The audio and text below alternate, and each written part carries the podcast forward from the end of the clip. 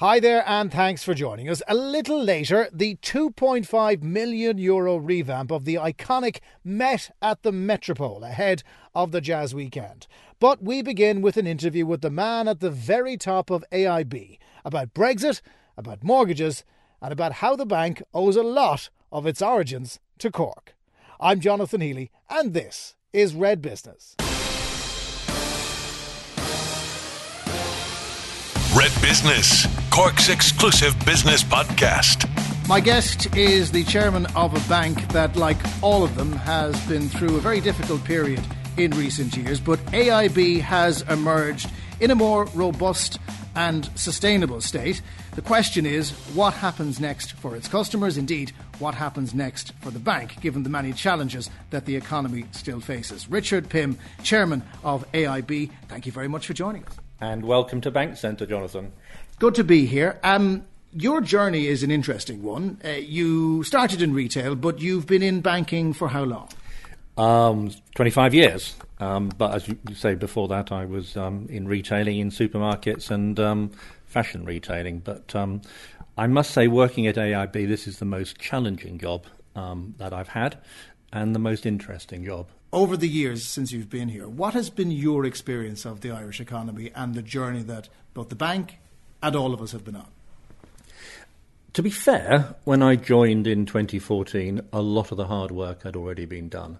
Uh, my predecessor, David Hodgkinson, and the first chief executive, um, David Duffy, had done a superb job.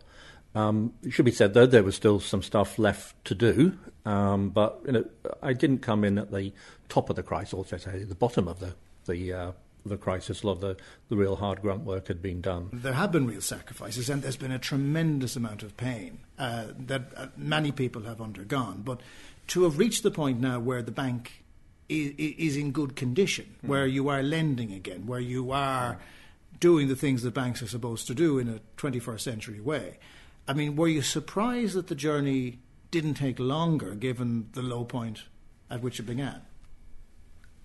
When a bank like AIB, which is the largest bank in a small economy, will always reflect the behaviour of the economy. Um, and the recovery in Ireland has been quite exceptional because the medicine was taken and um, it was extremely painful, but the high growth rate that Ireland has achieved over the last three or four years is a reflection that that um, medicine did work to restore the patient.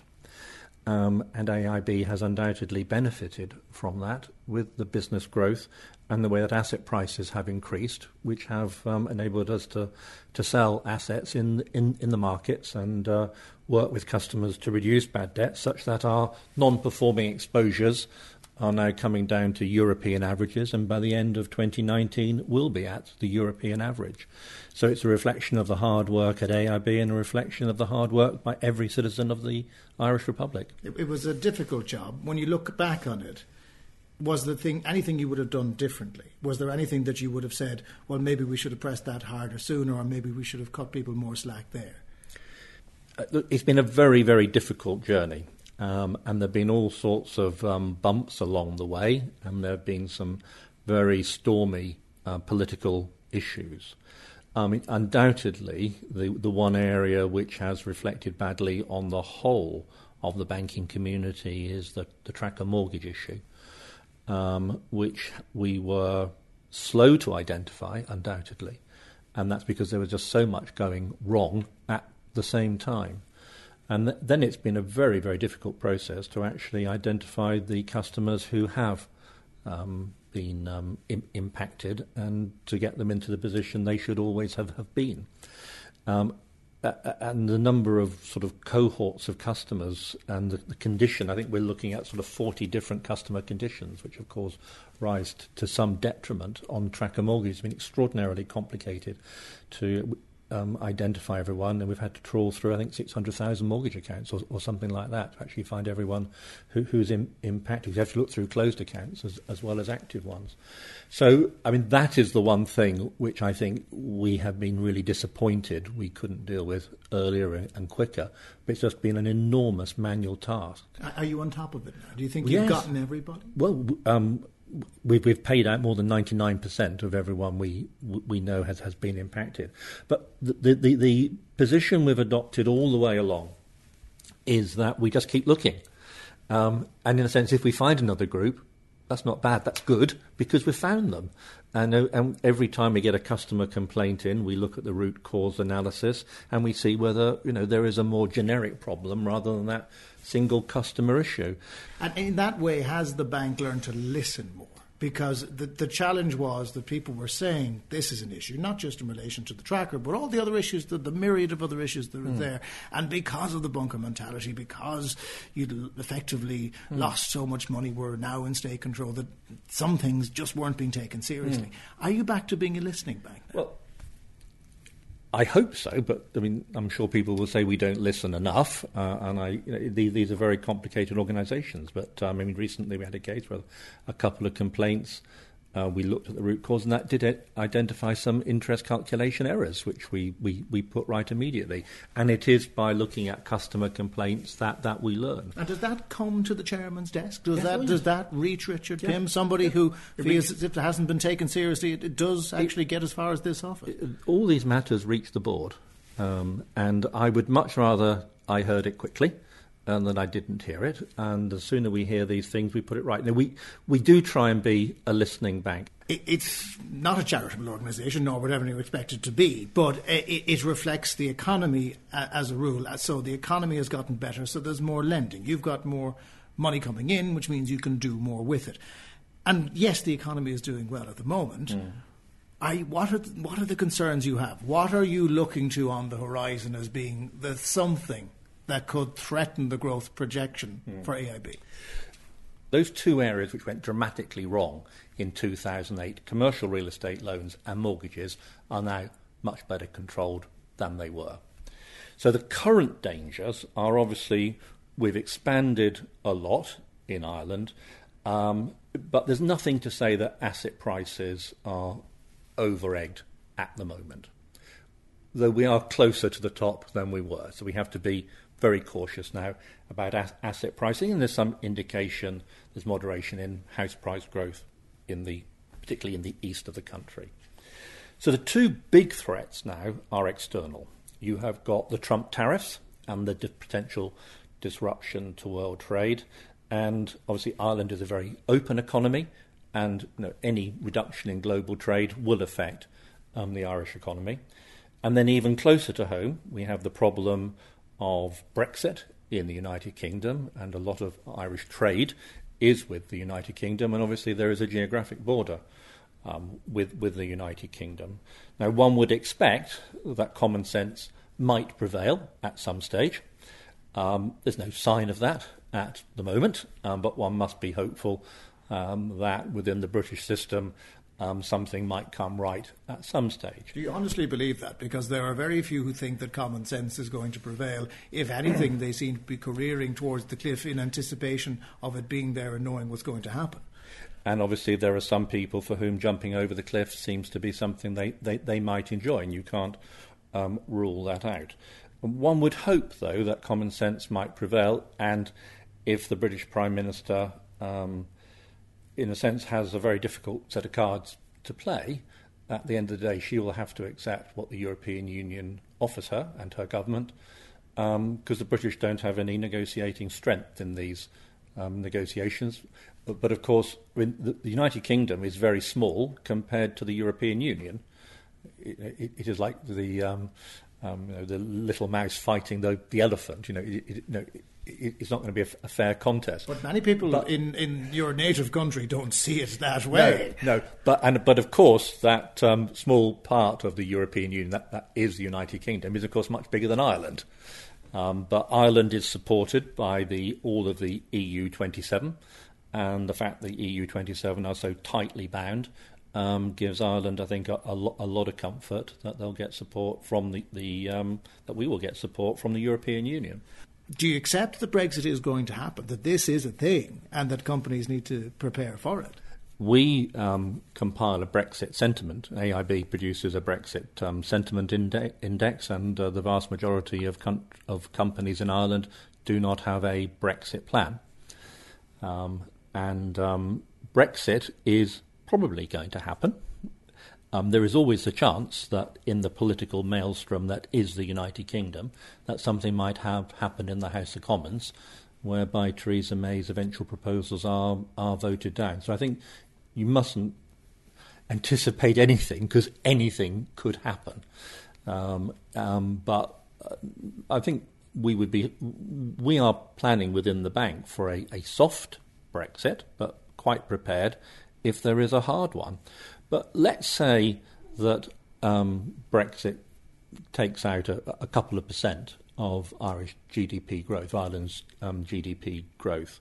Know, the country is growing four, five, six percent. It's, it's very hard to measure because of the, the, the, multinational companies here. But Ireland will probably still have growth at, at, at the end of it. The problem will be in the United Kingdom, which has very little growth at the moment. The contraction in the economy will be immediate. Um, we already know that the, some of the car plants are closing in April for their summer maintenance, and you know what state they'll be in at the end in if, terms of. If a Brexiteer was sitting in this room, he would say that is Project Fear. That won't happen. Britain will stand. Well, it's not Project Fear because they've said they are closing in April. I mean, they have already announced, and the workers are going to be paid, but they're not going to be building cars. And of course, they will then come to the end of April and see what their parts supply is like and how many of them are parked up outside the port of Calais. Um, and uh, you know, when you see a country like the United Kingdom preparing the motorways of Kent to be um, a um, a car park where they're stockpiling food and stockpiling medicines, um, you've got to think that this is a very strange way to run a modern um, economy. Can I ask you about some of the other challenges that are out there? You touched on housing. You touched on on the issue of mortgages when you look at the mortgage book now, you are restricted in what you can give out uh, mm. by the central bank. So people can come and 20 years ago, not a problem, here's your mortgage. Now, more of a challenge. Some are finding that very frustrating. What do you say to them, Richard? It's all to do with financial discipline. Um, and um, people do have to save a deposit for their house now. Um, the bank won't lend 100% um, of the value of um, the bank, but that is no bad thing if people have to save up for their deposit. The problem, of course, is that house prices in some parts of the country are are very high, and that is a supply problem. Builders will say, "Well, we'd love to build. We'd absolutely mm. love it. We've got all these people ready to buy properties. The bank won't give us enough money. It's not worth our while." Uh, well, that comes back to what I said at the very beginning. We won't provide equity. We will provide loans based on security, but we can't. You know, the security has to be a guarantee that there will be something, there is a, an asset at the end which is, is valuable. And um, we have to remain prudent. See, everyone blames AIB for having been prolific in its lending 15 years ago. Now we're being blamed for not being prolific enough now. So I think you've got to give us a break that we are trying to find some sort of middle ground and being a responsible bank. The problem is getting equity into the real estate market for for um, developers. But it is beginning to grow. I mean, that the housing supply is increasing, but is still short of the 30,000 plus a year that we actually need. I know you've been to Cork recently. and You've actually met with some SMEs who are customers of the bank and, and met with others down there. What is the landscape right now for businesses that are the lifeblood of the Irish economy, those employing 5 to 20 people who are have been struggling, have found it difficult. Now look at Brexit, look at all the other issues that are out there and go, good God, what's happening next? What, what is the landscape like? I mean, if you, I mean, the plans for Cork are very exciting in terms of the population growth expected up to 2040, and there's there's a I think it's a 300,000 was it 400,000 um, population expected by by 2040. I mean, more than doubling of the of the city population. I think that's those are the sort of numbers that we're we're talking about, which requires a massive increase in housing supply. Um, but if you look at Cork, it has the great asset of the second largest natural harbour in the world. Um, 100 million being invested in the port, a new container port, uh, with the ability to um, the movement of that container port generates development sites in the centre of the town. Um, very good communications, um, the ability to expand the port into manufacturing op- operation, um, and you can see the huge potential that Cork has. Um, and it, it could be exciting for everyone. Um, you know, at the root of Allied Irish banks is the Munster Bank. Um, and um, in November next month, we'll be in Cork for our board strategy days. SMEs are at the heart of the AIB business, and at the, they're at the heart of the Irish economy. It is the entrepreneurship of the SME economy which you know, drives which drives Ireland. Uh, it's a very entrepreneurial sector. We are the leading bank in that area, um, and it, it, it's something we know well. And it, go, just linking SMEs with um, Brexit, we've got a team of Brexit advisors who are available to discuss with SMEs um, their plans for Brexit if it's appropriate to um, their business, ob- obviously. So it is an important sector, um, and um, Cork is a very important part of um, of the AIB business, and we're delighted to be lending into the port of Cork with the EIB, European Investment Bank, and others to um, support that development when you're going back into the Munster branch, which would have been all about tellers and, and mm. cash uh, cash desks and everything like that, is it the case that you, there's a massive drive to get rid of humanity from banking, or is it always going to be the case that we'll have humans on the floor? There are still 10,000 human beings um, work in these parts. Um, so there's there's uh, there's plenty of humans around, but the vast majority of our transactions are now done digitally. Um, um forget the numbers, but it's something like sixty percent of um, mobile of personal loan applications come in on mobile devices now. Something something like that. I can't give you the exact number, but it's what the customer chooses to do. But even the most advanced digital companies like Apple still have a retail presence. Um, and they're massively ahead of we, where we are in terms of customer self service. So, yeah, we will keep a human face to the bank as long as customers want a human face. But sometimes a human face just takes a little while longer, and doing it yourself is a whole lot, a whole lot quicker and cheaper. So, customers have a choice how they deal with us. We will follow the demands of the customer, but we must digitize the bank because it's cheaper, more accurate, customers like it. Um, and we have to modernize the way in which we work. Because modern business is very different to you know how people functioned 10 years ago. The way that people collaborate the way they use telephones have changed you know skype for business you know on on our desktops here. You know it, it is an incredibly much more efficient way that people work. And we must recognize that and be at the leading edge of how people work in a large institution and collaborate together. Richard Pym, Chairman of Allied Irish Bank, AIB, as it is forever known now. Thank you so much for joining us on Red Business. Great pleasure to talk to you. Red Business all that's best about business in Cork. Now on Red Business, we have moved back to the Metropole Hotel in the heart of Cork City because we are barreling towards the biggest weekend of entertainment that Cork has to offer. I'm talking about the Jazz Festival. It's in its 41st year, and this building will, as always, be its home. Roger Russell is the general manager here at the Metropole, and we're in the new Met, uh, the bar and the restaurant, which is going to be hopping in a couple of weeks' time, Roger. Yeah, absolutely. 41st Jazz Festival started back here in 1978. It's a four day event. Uh, kicks off about five o'clock on the Friday afternoon. Um, we've live entertainment inside in our new in our new restaurant, the Met, um, which is which is a fantastic place. You really need to come in and check it out. You know, four four different areas, very distinct. Um, beautiful restaurant, beautiful bar, beautiful snug area, tea rooms. It'll be fantastic. We're really looking forward to it you have done a great job on um, what used to be just a bar where there was food served, and you've completely transformed what is the centerpiece of an old building. It's been a, a, a difficult task, I'd imagine, at times, has it? Yeah, well, look, it, it's lovely to see the transition. I suppose back in the day, they were they were th- they were retail units, and there was a jeweler there, there was a sweet shop, and it's been a bar now for, for quite a while. Um, and it was it was known as the the Met Tavern once upon a time. So what we've done is that we've we've actually created a restaurant and a bar. So instead of it just being a bar that serves food, as you said, it's a restaurant with a distinct identity, with a very a very very nice menu, um, and a bar that has its own distinct identity as well. They're they kind of share the same space, but they're decorated completely differently. The color schemes are different. The scent in the room is different. The music is different. It, they're two completely uh, different experiences when you do a big revamp like this, the pressure is on to get people to start coming in because you have a new offering. How have people been responding since you changed it all around? The feedback has been phenomenal. People are really, really, really, really positive about it. Um, we're getting busier every day. It's, it's fabulous. We're delighted. Um, in terms of the spend, I think it's two and a half million euro you've spent on refurbing the hotel. This is the first kind of jazz weekend since you've put that money in.